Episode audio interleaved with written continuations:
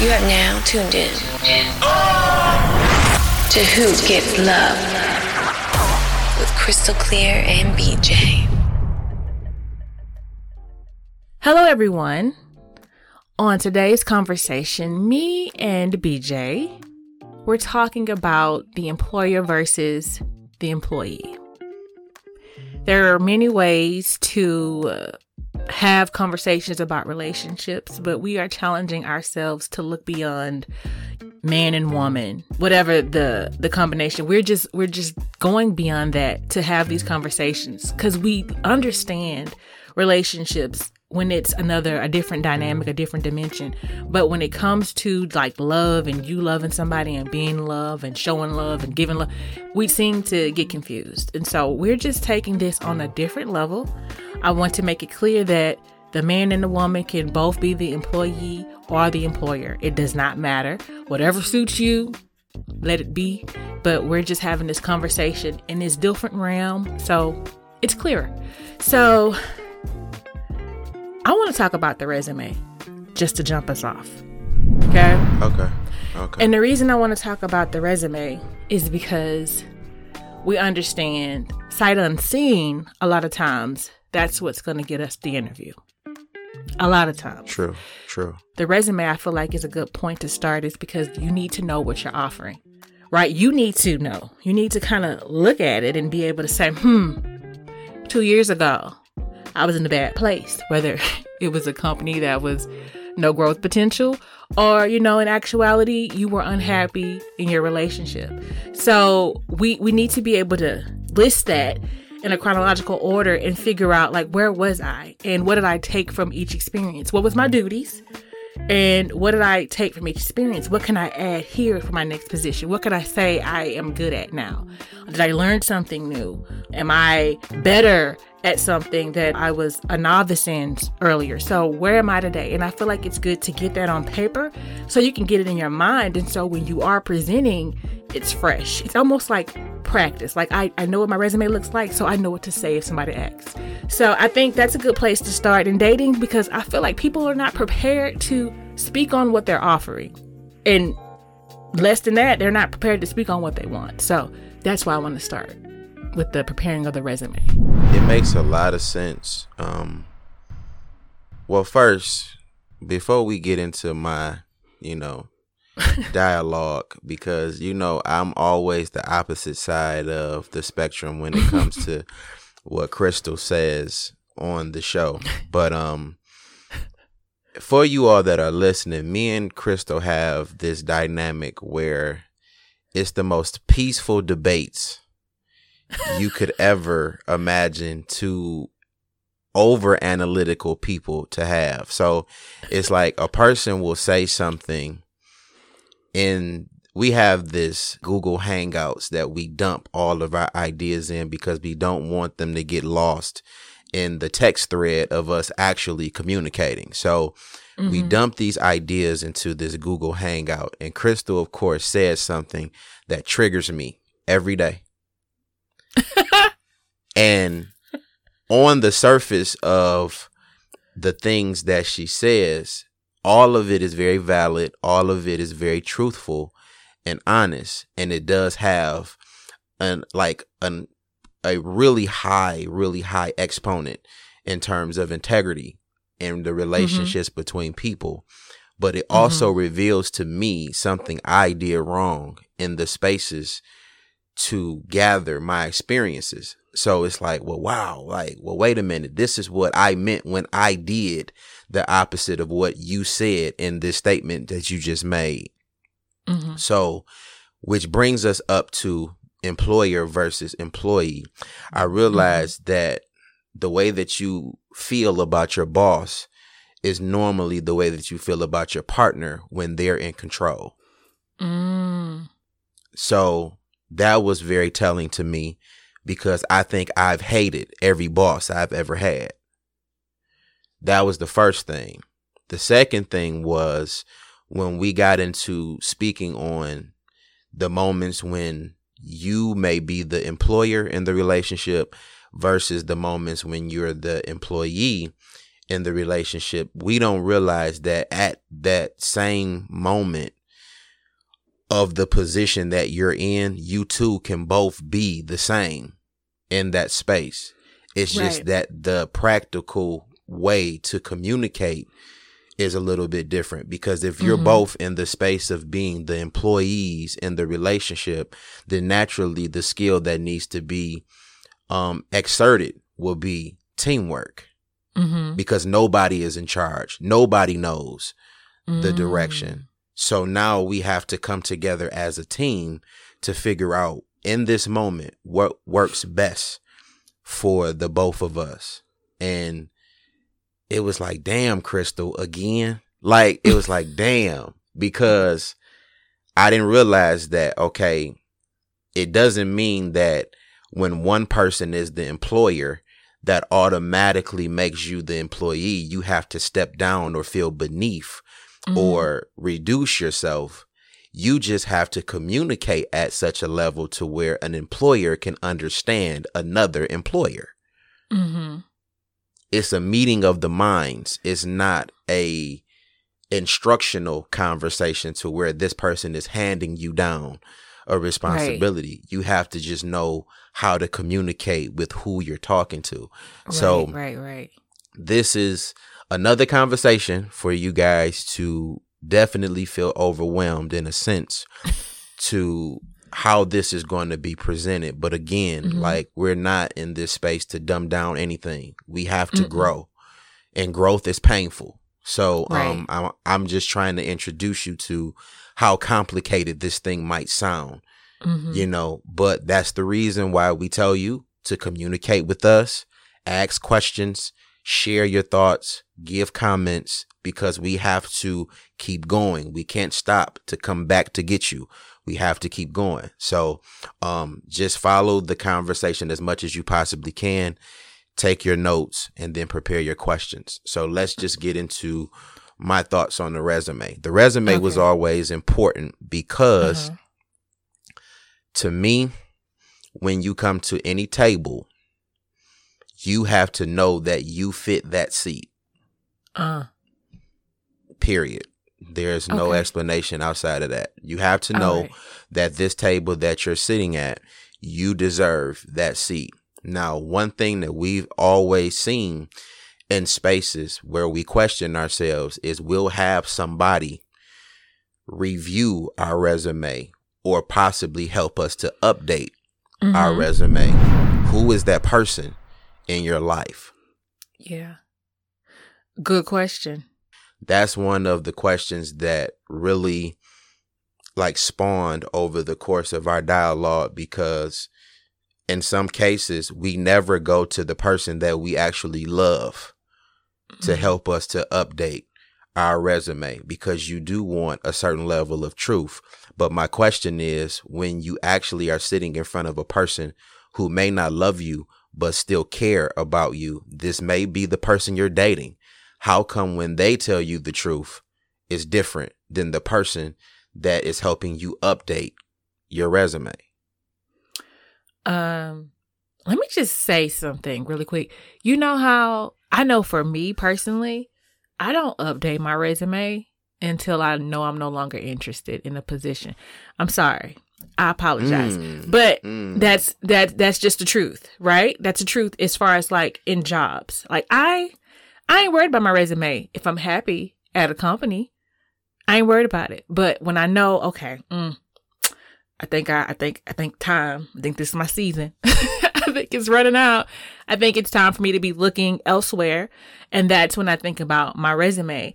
And honestly, um, I'm only updating like the job description, what I actually did, and putting the date and time. And you know, if it's still open, if I'm still there, that's what I'm sending out, right? But you know, in dating, you're just you're basically saying, hmm, did this for five years, did this for two years. Uh, I'm a better person. I'm not a better person. I'm bitter. You're not gonna say that on your resume, but you you're basically running down like what you got from that experience, right? Also, something else to add. In actuality, when you're looking for a job, if you're online and they have the job description, most people automatically say, I need to use some of these tag words in this job description so I can get someone's attention, right? If I'm not going to edit my resume to fit this description, it's going to be looked over. So I feel like when preparing your resume, while you feel like you know what people are looking for and you know what's necessary to land a job, you still got to be honest within yourself because if they test you on what you said you did and you don't have that knowledge, you're fraud, right? So I'm just want to put that out Mhm. there. Continue. Now that that is where I was going Mm, in the okay. conversation because of course this is the follow-up um conversation in the space that we're dealing with compensation. Now mm, the trick to this um and we've asked these questions already in the very first um conversation that we had in compensation. How do we determine proper compensation if you have no clues of what you are worth? So Mm. keep in mind somebody has to employ you, somebody has to give you an opportunity. And you've been in this space of your life not really being able to determine what your compensation should be. And then they ask you on the application what your desired wage is. Right? mhm. There's a there's a box that asks you what your desired wage is. And then they also have a copy of your resume to accompany the application. The credentials on the paper doesn't necessarily match the desired wage that you're asking for. Mhm. So we always we always asked ourselves when we were younger, like, why do they make you fill out the application and still make you give a resume when all of the information you feel like in the resume is already telling the questions they're asking you on the Right. application? That's because they want to hear how you speak of yourself and measure what you say about yourself against what the questions are asking you. So Mhm. now I get to determine, well, there's not much experience on this resume to legitimize why she's asking me for this particular dollar amount or compensation. Mm. Yes. I I do feel like um when you are when you provide a resume, you should not you should not absolutely not have to provide um the application as well, but I do know what most people don't put on their resume. I know I don't. Um you don't put your compensation at each position, right? Right. Right. You don't put that on your resume. And every now and again, someone will ask for your compensation history, and that's a whole separate document called Mhm. compensation history, right. And every now and again, in the job description, they're also ask they're also setting a pay salary. You know, they tell you what the pay rate is, right? They'll tell you the salary range on the job description sometimes. And so, in the event that that information is provided, whether they're asking you or they provided it, then before you even submit your resume, you should know if this is something you're interested in. You should know, Mhm. right? Also, something to consider is when we are when we've been coached previously in going into positions, people have told me in the past, never never say what you want to make if you don't know what they're offering. Always say it's negotiable, right? and if you think about that in terms of dating, it's a setup for failure Yeah, because if if it's negotiable, they they might they may lowball you, right? If it's negotiable, right? So that you But might who spend your gets time. lowballed? Who gets lowballed in that position? Because from my experiences in believing that negotiating was um, a useful tool and Mm-hmm. resource to any exchange between two sexes or the same sex for that Mhm. matter, a woman is naturally not even in the the headspace of you saying that because it almost sounds like you don't know what you want to bring or you don't know what you have to offer and she Mm. wants you to be quote unquote intentional Mm. so like in that space it's like this is this is the point where the attacks begin to take place because it's like okay the negotiation on my part as a man is to say well, um, I would just like to know what this job requires of me Mhm. and what I stand to gain from doing the job that you're telling me the requirements are for. And it's like, well, if you show up and do what you're supposed to do, then you'll get what is coming to you. right. So that negotiation is shitty for us. We not Right. trying to negotiate in that term. We want to know up front in conversation as we apply to each other. What is this compensation going to be like for the two of us in this space? And I don't think that we're asking for a monetary value when that No. conversation is being had. We're No. asking for the best potentials across the board for both the employee and employer that we both potentially can be in this space that we share together. Right. So think about the time when you were under a review of Uh-huh. your relationship resume.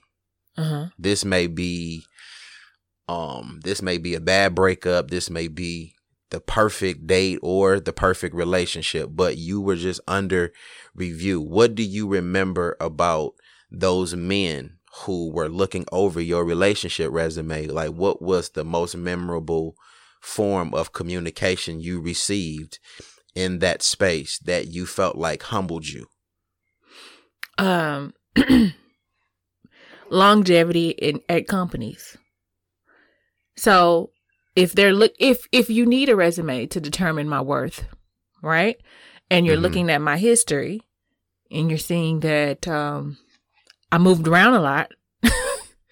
you you you- you don't you do not you're not confident in my ability to find a position I like and stay long term.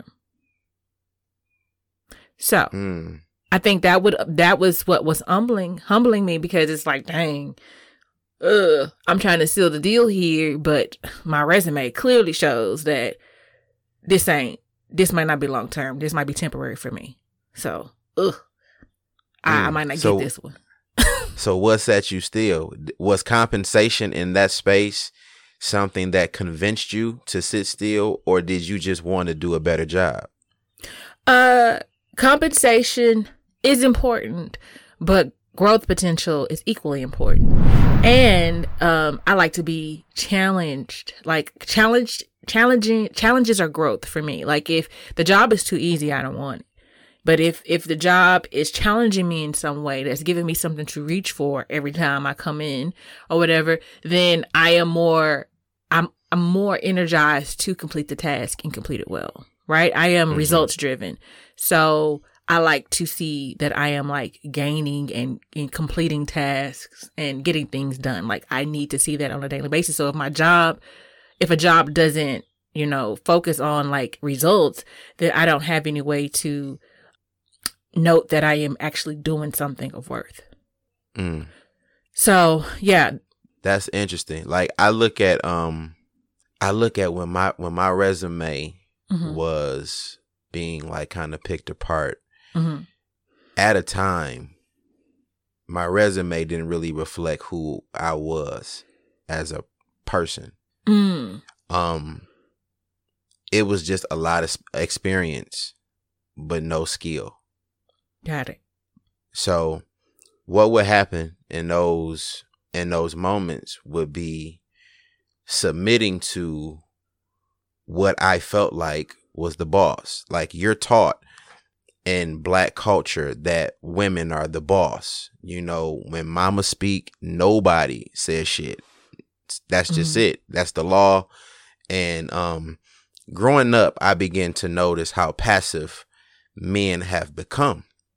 In many of the spaces, I just kind of submitted to the idea that I had to do like other men in order for me to be considered the good worker or the employee in a sense in this dynamic that we're speaking of. So, um, there's a there's a moment when your manager needs to know that you know what you're doing Mhm, your manager needs to know that I've been I've been skillfully trained at Mhm. knowing the best possible variables when it comes to this job. And sometimes given too much power sometimes becomes an abuse of Mhm. authority. So um I've had a lot of experiences where I just kind of just fell at the feet of the women that I were dating. And it's like, okay, well, I know she's hurt. I know her feelings are hurt. Let me try to soften this for her because she's hurting. Mm-hmm. When it's not even about the hurt, it's about the truth. And now as a man today, I'm so confident in those moments when I have to say, fuck her feelings, tell her the truth. Whoa. Um, yes. Uh, I don't know. Something about, you know, the feelings. I mean, I don't know. So I this is what I'm thinking in regards to like life in general, not not sticking to the uh, employment setup, but Uh-huh. both of us are raised by our mothers for the most part, right? Right, right. It's a different experience when it's a woman being raised by her mother opposed to a son being raised by his mother, right? So I feel like in my experience being raised by my mom, it was more of a strengthening, you know, like make justifying me in my right to be powerful, right? Mm-hmm. women run things, you know? Right, right? So that that's my experience. So um and personally my mom is the oldest of 7, right? So she was top dog period. She has like four brothers, still top dog, right? So my Mhm. mom and being raised by her was basically just, you know, making me strong in my womanhood. Okay? Just like fortifying me in every way that I was going to be a powerful woman cuz my mom was a powerful woman in the sense of like in her family, in her family circle, and in her friends.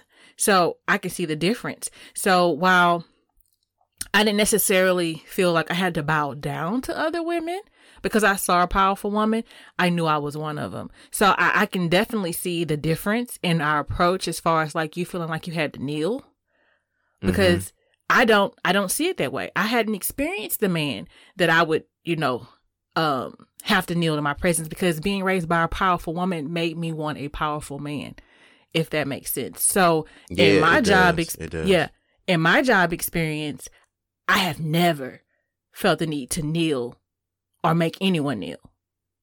If that makes sense. So yeah. It does. Mhm. I, I think I think for me, one of the biggest issues was the interpretation of the lessons Mm. that were being handed down because like if you were to ever see like how you mentioned the differences between a a daughter being raised by you know a single mom versus Mhm. a son um a lot of times we'll we'll devalue the woman who's in charge of the family of course in that single situation by saying like a woman can't make him a man right. when in actuality she can Mhm. because we deserve to be emotional that's her skill set Mhm. so don't take don't discredit that by saying that she can't she may not be able to make him masculine but she can definitely make him into a well-rounded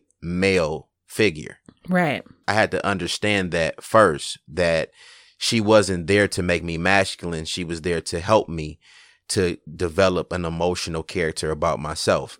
Then, Mhm. two, when I look at my job to those women in my life that I kind of submitted myself to. Mhm. Now, it's nothing wrong with the idea of kneeling Mm-mm. like submitting to the the leadership of somebody who is more skilled than Right. you because of course she taught me how to be emotional but I don't have the moments to utilize those skills because I'm in the presence of people who've been more emotional for much longer than I am. Mhm. So it's it's a difficult thing to kind of play the back seat in those spaces because Mhm. again, even though you're taught to do certain things, people still have more skill in regards to what you now know. But what tends to happen is because you don't feel like you have what it takes to stand up to those people in those moments, you begin to think more than you feel Mm. because you have to process a lot of what you can't speak because again these people are more skilled at feeling than they Mhm. are the practical parts of emotion. So this is your place where you know that they're being overly emotional. You can communicate and say, Hey, it's okay. I'm here. Hey, it's okay. I understand. This is something that you may not see in the moment of being overexposed to your emotions. This is the shift between the employee and Mhm. employer. The employer who gave you the understanding of the job that you have with your feelings Mm-hmm. is going to sometimes overreact to those feelings because they've been doing this job for so long and there's nobody to depend on Mm-hmm. to kind of take the emotional strain off of the responsibility. And this is how you kind of have that interchangeable positioning in that space to where you can say, Hey, it's okay. I'm here. You taught me how to do. Mm-hmm. So you don't have to feel the pressure. You don't have to feel the the burden of the responsibility entirely. You have a person that you taught how to be sensible in the space of emotions as well. Mm-hmm. And that's the thing that I think that we as men have to step up and deal with because we're just so comfortable with them being the emotional anchor all the time that we don't feel like we have to hold them down for anything. Right. It's, it's just it's just not it's just not healthy to Right. just allow yourself the ease of the space that you're normally in where you're on the couch watching the football game while all the women are preparing the meal the oven been on the whole time in that room that they're in but you're sitting in the AC Mm-hmm. like you don't you don't understand the dynamics of these spaces that women are in versus your comfort zone in those spaces of you taking the back seat. So it's like uh it's really a a, a battle in a It- sense No, it definitely is a battle because while again your your experience taught you how to be more mindful of the uh the woman's experience, while I was raised by a woman, my experience um made me uh more stubborn to the um the masculine experience. Like while I wasn't intimidated by a strong man, um I Mm. did not understand why they felt they had to be so strong, right? So um it's like you know how you saying it's a balance, you know, the employee is the employer and sometimes the employer is the employee. It's a balance and we go back and forth or whatever, but a lot of times um men have a problem being the employee when it is just the way it is, right? And I tend Mm. to get confused when men have a harder time being weaker because I feel like it's just the way it is. You know, being a strong woman taught by a strong woman, I understand my weaknesses clearly and they don't take from my strength. They only take from my strength if I don't know them as a weakness. So it's just like I don't understand why men can't um uh adapt to their weaknesses. I understand the idea that they are not allowed, but I don't believe that to be true. I believe that to be a myth. So I, I kind of I kind of take away from men when they do not allow themselves to be vulnerable and weak when they need to. that's honestly that's honestly and this is just my opinion that's honestly because women have been employers for too long Employers for too long? Yes, it's for too long. In the structure of the family and the structure of the relationship. Because if you were to ask a woman who she prefers, like, let's just break this all the way down. if you ask a woman who she deserves or who she would want for her partner now, she's going to tell you she wants somebody that could be vulnerable. Mm-hmm. You hear that now. Yes. You didn't hear that back then. No. So now you're saying you now you're saying over all of this time of you being in charge Mm-hmm. that Hmm. now you see the benefit of a person taking the day off from their masculinity. Now you're saying you see the benefit of a man having a vacation from the responsibility that he's deemed to be less than a man for when he doesn't do his job. Yes, it's like I, now we see this. Yeah, but yeah, but I see. I don't. I don't. Th- I don't think that's the result of. It, it, yes and no. So yes, the woman, empl- the woman being the employer too long, does now make them long for the vulnerability of a man because they they they yearn for it, right? I don't. But for me, I feel like that's a bonus, though, right? I, I feel like her being in position to want that I just makes them more equal, right? If we if we all understands what it looks like to be strong all the time and how tiring that is, if we all understand that, then we all understand the need to be vulnerable and weak and you know, to take a day off and relax and unwind. We we all understand the importance of that. And so I feel like it was a strength, a bonus to be raised by uh, a woman employer because mm-hmm. I I was built with that. I never entered the conversation expecting a man to be what they couldn't be. But that didn't mean I wasn't interjected in the conversation where men expected me to be something I could not be. So do we understand so do we understand as people how to appreciate your boss? Um I feel like we do. But I feel like when we're looking at people as our boss and not our and not our teammate all the time, then we don't feel like we can reach them. We don't feel like we can be honest with them. If they're in charge, then they don't have to care. They're in charge, right?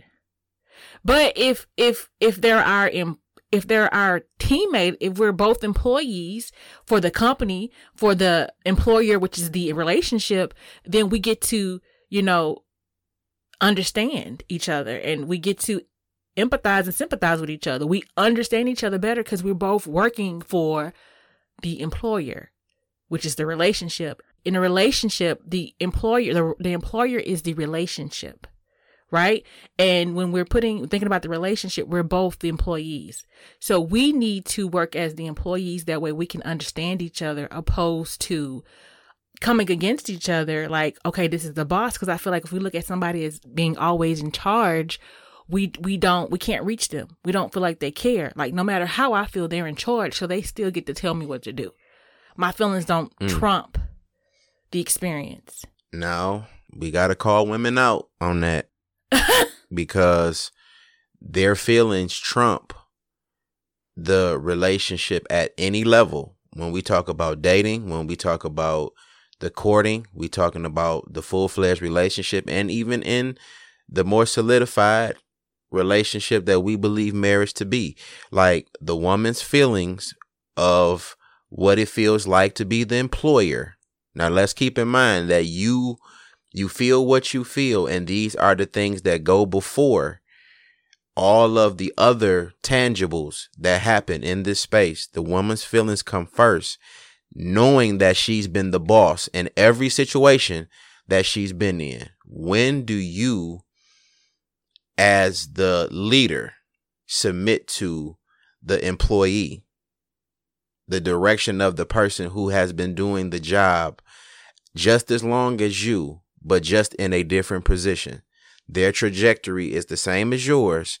They just don't have the control. Like, when do you submit to another way of approach for the feelings that you know you have about the job that you've been in when we when we look at the relationship as the employer and the boss when we are when we are co- when we are colleagues and we are teammates we get to look at each other and understand each other and you know empathize and sympathize but if we're looking mm-hmm. at one another as the boss we don't get to because we we don't feel like they're reachable we don't feel we don't feel like we can be honest with them because we don't feel like our feelings matter. And just to bring something out for women in general regarding feelings, I don't personally, this is me, I don't necessarily feel like when we say we feel, we're actually speaking on an actual emotion. I genuinely think it's the word choice because we're not saying it is an actual thing. We're saying it's an experience. And so instead of saying, this wow. is what it is, we're saying, I feel it's this. Not saying I am experiencing this feeling of sadness. We're saying I think I perceive it as this, but we say feel. And we're always saying I feel, I feel, I feel, I feel, I feel. So men are interpreting emotion, emotion, emotion, emotion, emotion. When I don't think we're actually speaking on feelings, we are just not calling a thing a fact because we know it is open for perception. We understand that everybody's going to experience it differently, so they don't necessarily have to agree. And we are letting it be a feeling which can be manipulated and changed and altered to be different for everyone. And that's what I think the issue is because when men hear word feel, they automatically say, mm, this woman. she feel like this, wow. she feel like that, she feel like this. No, I don't I don't think she's speaking on how she's actually her actual temperature and mood. I think she's speaking on how she's seeing something, how she's interpreting something. So how often? Oh, well, let me let me ask you this before I lose this because I know that this is something that's going to be tricky to conceive. But mm-hmm. how often, as a woman, do you feel like a person was communicating that you were being suspended versus a severance package? Like, it may have been just giving you an undesired break from what it is you take full responsibility for because there's something that needs to be influenced in your performance that you took as okay they're just getting rid of me and trying to do something nice to get rid of me. Because emotionally that is a very dramatic position to be in because you already feel like you're doing a good job. Why are you taking me away from my job when it's simply saying I need you to reevaluate some things about the job? But you took it as this is just the moment they're trying to open up the space to dismiss me. So you react to the dismissal when it's just a break. Does that make sense? It does. I don't know how I'm gonna if it is not clear, if it is not clear why the break or suspension is taking place, I assume each time there's a break or suspension, you misinterpret what's happening. Okay? Um, mm-hmm. there's a thing that I know we do as women and we tend to be hard on ourselves, right? So if we didn't complete the entire task in a day or do everything that we feel like was expected of us, we are beating ourselves down. And if conveniently a suspension or a severance presents itself, we're going to tell us tell ourselves it's something we did wrong. So I um I imagine the reason why it's going to be misinterpreted each time is because it lacked in communication. And a lot of times women tend to narrate a story that's not there for their own good and refuse to see what is happening as just that. So, mm. hopefully that answers the question. It does. Like, I'm actually happy to hear you answer these questions because this is the only time I'm going to get a woman to tell the truth. Stop it. Like, to tell the truth. Listen. I mean, it's just oh my God, it just warmed my heart to hear that answer. Because for so many of us as men, like um, understanding that this is the reason why we don't like being employees as much as a woman feels as though she's been in the position of the employee. Because and this may be considered sexist but that's not the intent. But in the space of a man being an employee, it's a little bit degrading in a sense because the way that women tend to like maneuver between the employer and the employee is a, a, certain level of privilege. You have the opportunity as the boss to say, I want a man that's going to take care of everything. So, in the space of being the employee, you're fine with that because you still benefit from the job privileges of being the employer. He's just doing what you told him to do. Mm. Right? Yes. But if a man is the employee and he's looking up to the woman for the answers, he's looking to the woman for the positioning, he's even looking for the woman at certain points for the compensation. His manhood is dependent upon the performances and the responsibilities that he takes. So everything that he looks to you for as the employee could potentially still make him less than the man you will want him to look like as the employer. So he's stuck in this spot of not really being able to submit because women only want you to submit up until she wants you to step up. okay, so again, I was raised by a woman employer. Therefore, um, the company culture that was created at the company that I was, you know, born into, um, just doesn't sound like the one in which you describe, and that's fine. Mhm. I'm, I'm trying Right, to. I'm right. trying. I totally To, get that. yeah, I, I'm trying to um, put myself in said shoes of the man, and um, I can't really. I can't. But what I do know for myself is the more you explain the experience of um, being a male employee to a woman employer, it seems to be wishy washy, right? Mm-hmm. Um, Mhm. she they they want a lot of things that tend to conflict, right?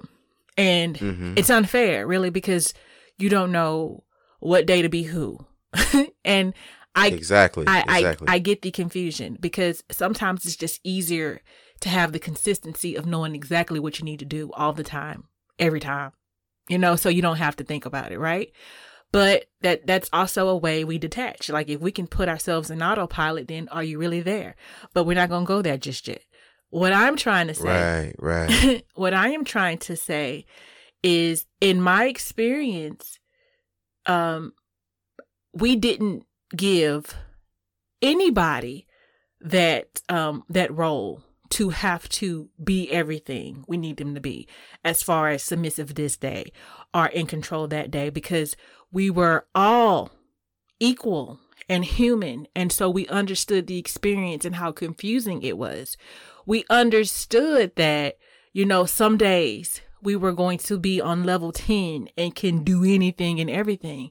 And we understood that on some days we were going to be on level 1 and wasn't going to get much done. And we we extended that ideal to men and women right? So in my company culture i might as well have been the man and the woman because i saw the the woman ceo do it all. So i might as well have been that person that took responsibility of everything and so i would have never assumed that any employee male or ma- male or female could be everything because i just know it's impossible I don't expect them to provide every single thing and go in the future and be something and know exactly what they want then because I know it's not possible. So I do not I do I did not experience the culture in which you were um that you experienced in your past. I do I did not. I don't understand it. And that's why I explain I don't understand the struggle for men not to be vulnerable because it is accepted in my experience. Mm. So how would how would we go about merging the two um existences when they're vastly different? Because I know I know for me for a long time, um, in order for me to be comfortable and being vulnerable, I didn't have I couldn't care whether you liked it or not. Right. and it was the you know it was just omitting any person place or thing that didn't accept me for being my honest and vulnerable self Right. so that leads us back to the initial conversation of compensation where men feel like there is no support system Okay. in order for us to be vulnerable to our our full capacity we cannot give a shit about what people think Exactly. Uh, I'm gonna tell you this: the the biggest um, perpetuator of this manly world and things having to be a certain way for men is men.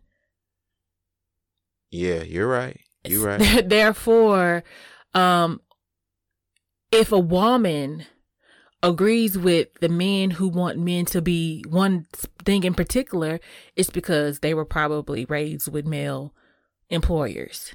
And that was the culture they were exposed to and learned to, you know, do well in. Okay. And I feel like everybody is just trying to mimic their past to, you know, make it something they can function in in their present. Right. But mm-hmm. me, I'm just like, who are you? You know, what are you offering? Can you hang here? There is no, I don't, I don't need you to be anything particular, but who you are. You know, we're, we're right. hiring humans. Like I don't, I don't want men to overexert themselves to do what they cannot do. Now, I don't know if this idea takes the label from them, but not to me. Maybe to somebody else, right? So I think when you are finding your place of work, you need to make sure that you are making it clear that you are this particular employee. This is what you do. This is what you can do. But make make make them understand that you're not going to pretend to be something you're not, you know? And if they expect right, that right. And it's unreasonable because it's not humanly possible, then that's not the company for you. So let me let me present a variable for okay. you to just like give me your answer as to what you would do in this situation. Okay. So let's just say you have a resume in front of you mm-hmm. from a potential employee mm-hmm. and based on what you're seeing in the resume, they have work experience, they have leadership skill, they have attendance, and all of the trimmings that typically go along with a satisfactory employee. But you notice on the resume that despite all of those things, they have more experience and emotions, right? Mm-hmm. Now, this is the employer that's looking for a partner, mm-hmm. right? So they have the skills, they are just extremely emotional does the person's emotions distract you from the rest of the resume? Because on paper, the way that society, you know, with the support of women, of course, we're saying that male employers are at a very high detriment to other male employees with the support of women who have also been employers as well. On paper, he looks weak. Okay. He he got the skills to do everything else, but what's most prominent is he's emotional. As so, an employer and a woman, how do you pull out the best in this potential employee? So I'm just going to find um the best fit for him. So depending on me as the employer, if I know I I don't deal well with emotions, then I don't see this as a partner. But that's only because I know I don't I'm not strong there, right? It doesn't mean it couldn't balance me out, but if I don't have that experience to know that, then I just won't know. It doesn't mean he's not qualified for the position. It's just that I would be very reluctant because I would fear the conflict, right? Of um the emotions being too much for what I'm looking for. But I don't think I would just be like, mm can't do it. I think I would trial this, maybe not at partner level initially, but I would trial it in a different position just to monitor the the way these emotions express themselves. Right? So how do women do this in dating? In dating, um, I feel like it's fairly easy. I feel like you get to know people in dating. You just you just get to know them. You feel them out you know? It's more than one date. It's probably two. You um you do different types of things. Uh you hear what they like to do and you hear what they don't really like to do and you expose them to both you know? And you just you just take note pay attention and figure out mm. like um you know what rubs them the wrong way and you know what they what they actually enjoy. I think i think it's just feeling people out and getting to know them and paying attention to the best of your ability because you know, you you, you also come with things you don't and do not like, you know? So it's it's just that type Right. of thing.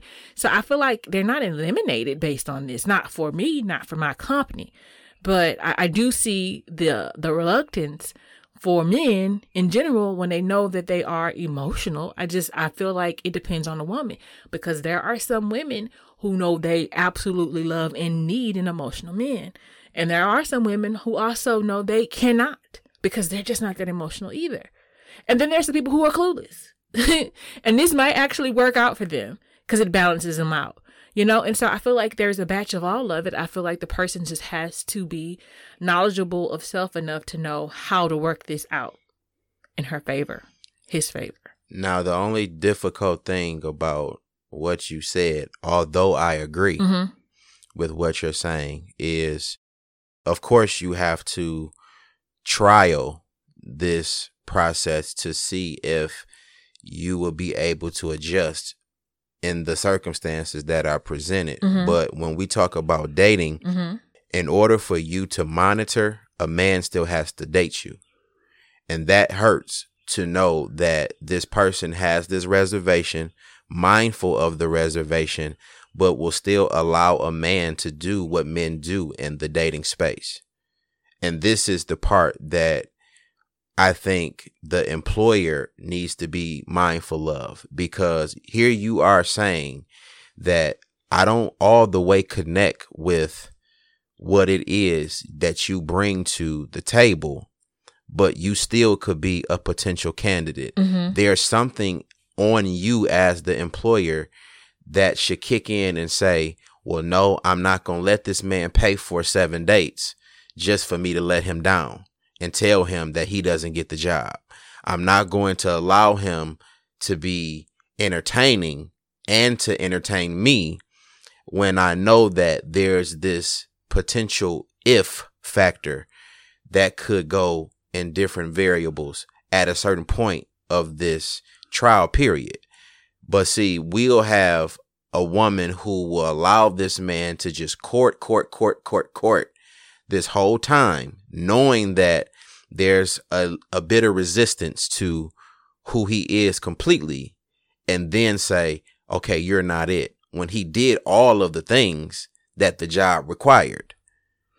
Right. So it's it's a difficult space to be in when you know that you still are the person that is to be courted, but you're still the employer too.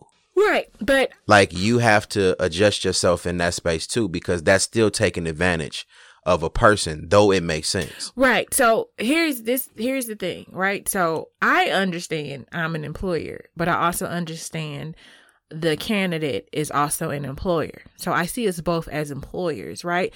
And the major employer is the relationship where we'll be, you know, employees together, be co-workers together to make the team Mm-hmm. work. But I, I get the the the issue of being courted and the societal setup of the man doing everything for us to get to know each other. And I understand the investment and the excitement for a job you might not actually get, right? And I, I Mhm. the you know the the issue with you know trying and losing, but I feel like it, it works both ways. Now, did you see the job description? Right? Did you see it? Right? In the job description, um hopefully it was detailed enough to let you know about the the question and the the iffiness in regards to emotion you know just not being clear and and and if you know that you come with this particular um strength of emotions you should ask questions during the interviewing process to make sure we are ready to you know start, you know, down the second and third interview, if you will, to see, you know, if it's a thing. Mm-hmm. Like if if you ask about your, you know, your specialty and you say, "Hey, I'm really emotional," how does that fare in this company? I feel like they should be honest enough and say, "Hey, um, we welcome it," or they can say, "Oh, we don't do that well here." And I feel like that would determine if you're willing to try or not. Because I don't know what's worse, being um rejected and you know not given a chance because you have a specialty in a particular area that won't fit in this company or uh, um, the opportunity to try. So for me, I would always venture to say the opportunity to try is better than not, but I do understand how the individual ends up feeling used if they don't get the outcome they looked they wanted. But I think that is just dating. Like you might the the employer might end up liking the potential employee, but the employee might feel like it's not a good fit. It works both ways.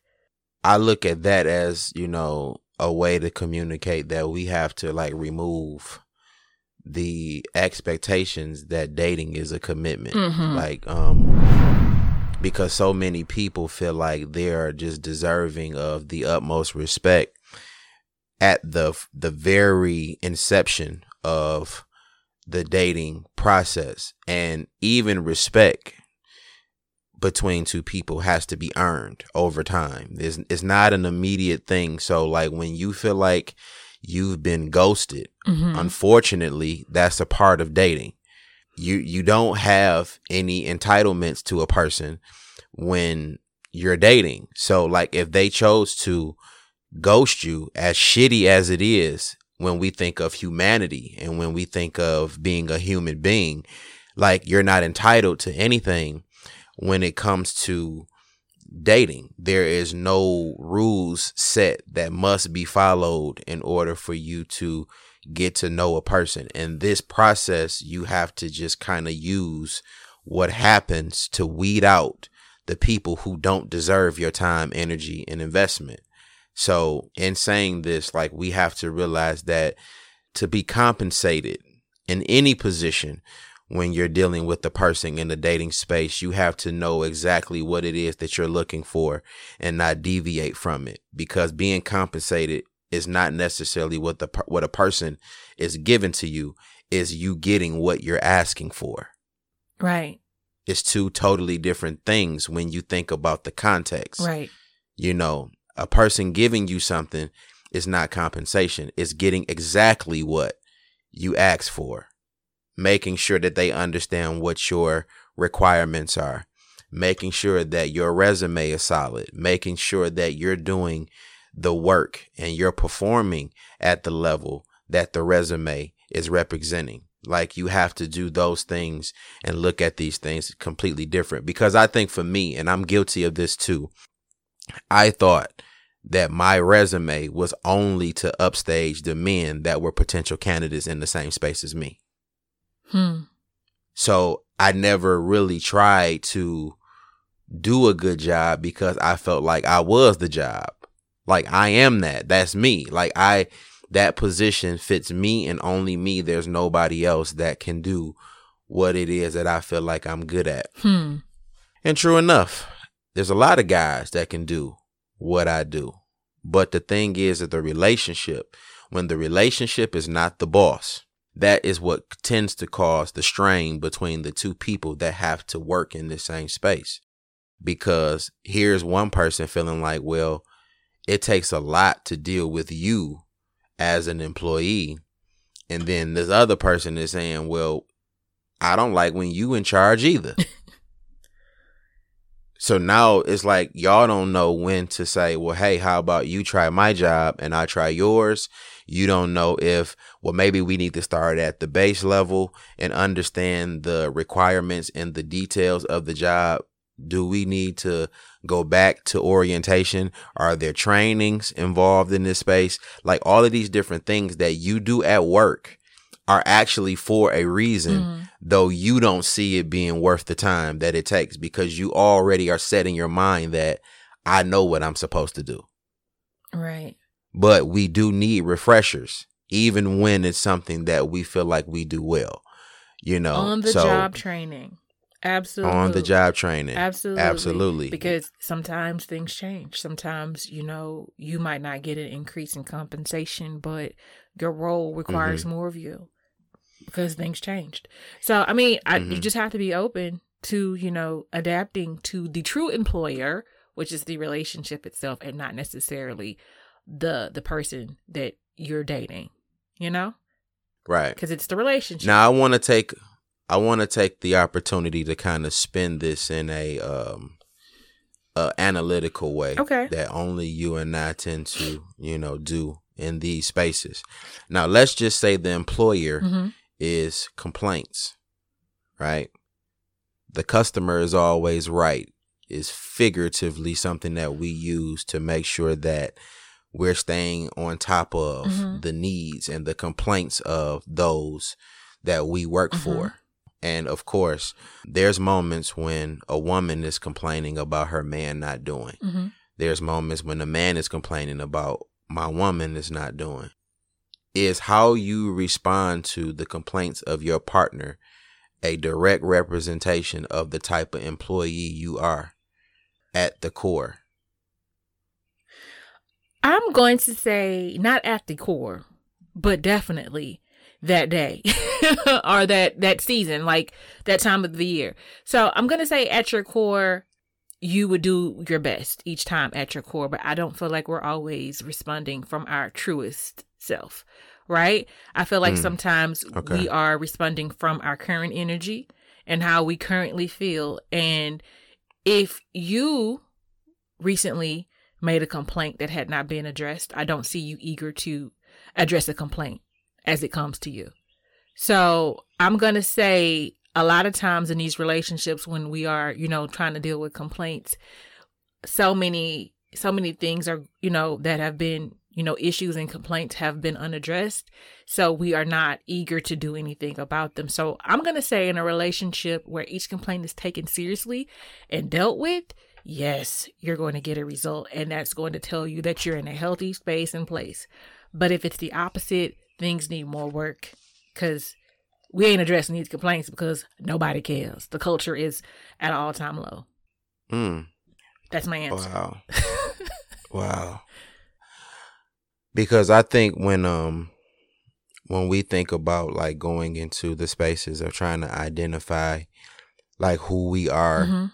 In those moments because it it's a possibility that your you know your skill set is going to be stronger in areas to where you're going to feel like you're the boss or you're the Mhm. person that helms this responsibility. And then there's a there's a point where the two of you are not agreeing. So you have to understand that the dynamic of your conversation has to change from employer to employee to employer to employees when the relationship is the determining factor Mhm. and you two have to work to understand the responsibility. So, in those two spaces, you're going to get complaints no matter what. When when the relationship is not being satisfied, there's going to be a certain energy.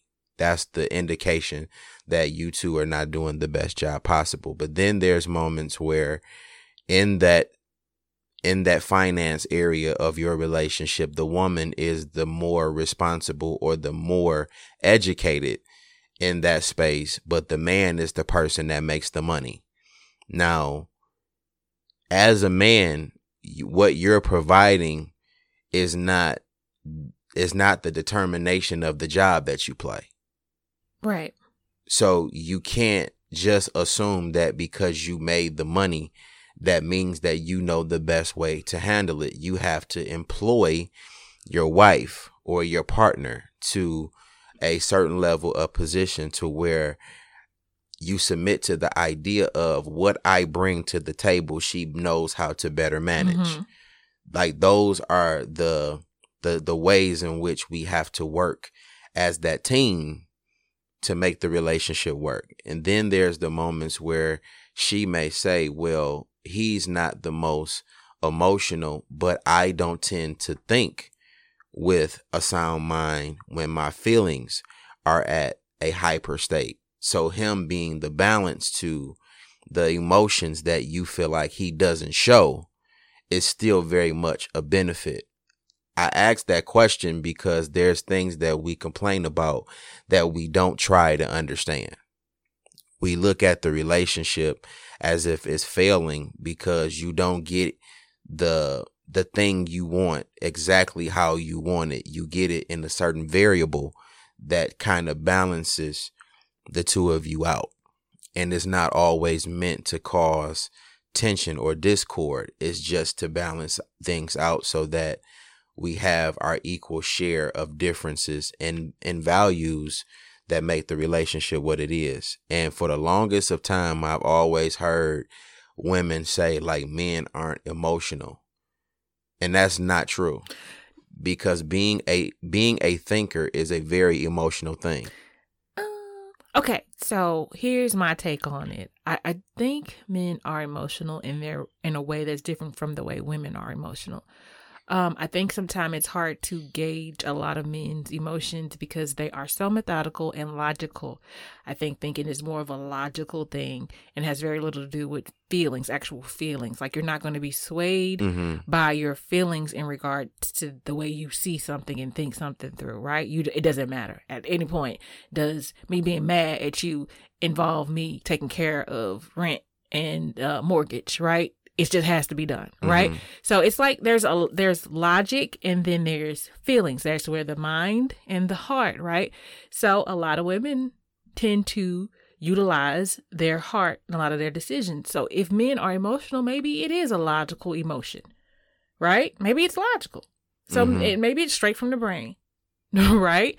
And maybe that's the Yeah. maybe that's the that's why we don't tend to think it because women are like, well, if you had feelings for me, you wouldn't be leaving me because of this, that, or the third, right? Well, it has nothing to do with that. Right. You know, my logic and my thinking is the way I am, you know, giving you emotion, and that's the way I'm interpreting it too. So you might feel this way and it might be Mhm. driving you to drink, but I feel this way and I think drinking is unhealthy. you know, it's like yeah, true. yeah. True. So it's it's just that type. It's it's that type of thing with men and women. We just do everything so differently that we can hardly interpret it as the same. But I think if we are open and accepting each other's differences, it doesn't really matter what it feels like. Right, you know, it doesn't right. matter what, What it, it feels, feels like. like. It it matters that this person is expressing to me this right here. Like this is what he said. How do I interpret what he said and not make it what I feel like it is? I had to learn it for myself. I did it all the time. My husband would constantly be like, Christal, that's not what I said. But but but but but when you said it, it was this, this, that. And so I told myself that it was that. And he's like, Well, what do I got to do with that? Then you should be mad at yourself. wow. Right. Right. Right. And right. it took that time and time and time and time again until I let what he said be what it was. It's hard. It's yes. hard. It is. It is. Because you there is so much there for me, I don't I'm not gonna put this on every woman, but for me, everything ties into everything, right? If he was mad at me yesterday because I didn't do something, I forgot something, then in my mind that that anger carried over into the day and now he's picking on this and it ain't true. But that's what I told myself. I totally get Mhm. that. And I love how the dynamics between the two can challenge Mhm. you in respects to how we going to make this thing work. Mhm. Like, you know, um the follow up the follow up a lot of times is extreme because it's like here you are in a position that you've been doing for over a set amount of Mhm. time and then now it takes a completely different set of rules Mhm. to make the relationship work Right. you know um that's almost like when that new boss comes in after the original after the original boss got fired it's like okay now just because the leadership changes or whatever that dynamic is and the potential point of your relationship it's like now your skill set don't even matter because the circumstances have shifted you and that woman or you and that man and now y'all got to learn the relationship from ground level even though y'all have been together Mhm. for this certain amount of time so circumstances really do make a difference to how things go but what you practice in teamwork being employee to employee Mhm.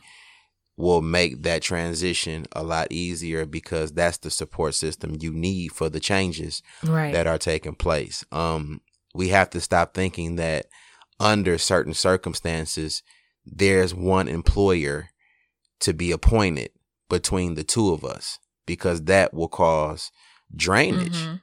You know, if every time this thing shows up, is this person that deals with that thing because it's a possibility that that one thing will show up more than the other things that show up that you are the employer of. So you don't feel what that person is feeling as often as they feel it. Right. Like you have to understand that, you know, we're in this employer relationship where the relationship is the boss and that we are two people trying to make the boss happy. Right. That's how I see it. And in turn, and in turn, that's where the compensation comes in. That's where the incentives Right. begin to come in.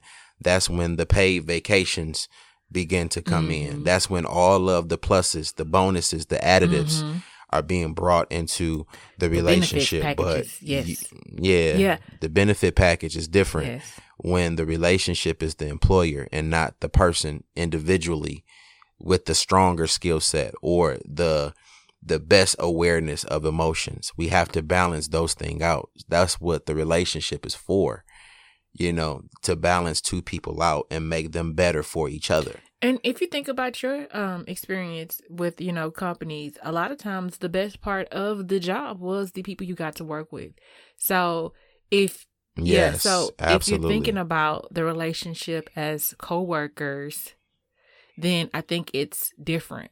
You know, while yes, sometimes you will each be the employer and be the employee, the the main employer is the relationship. And just something to like end on as far as like thinking about things. When you're in an interview, right? How often have you been asked Mhm. the questions? List some of your weaknesses and your strengths. And how many of us struggle with listing our weaknesses, especially in an interview? Now, I think if we're honest going right. forward, men would say, Oh, I am weak at being weak. oh wow. And- wow. and, and women and women would say they are weak at determining when they're letting their emotions lead them. Mm. And that's that's my thought. What would you say would be the weakness of men in general and women in general? What you just said. Oh, okay.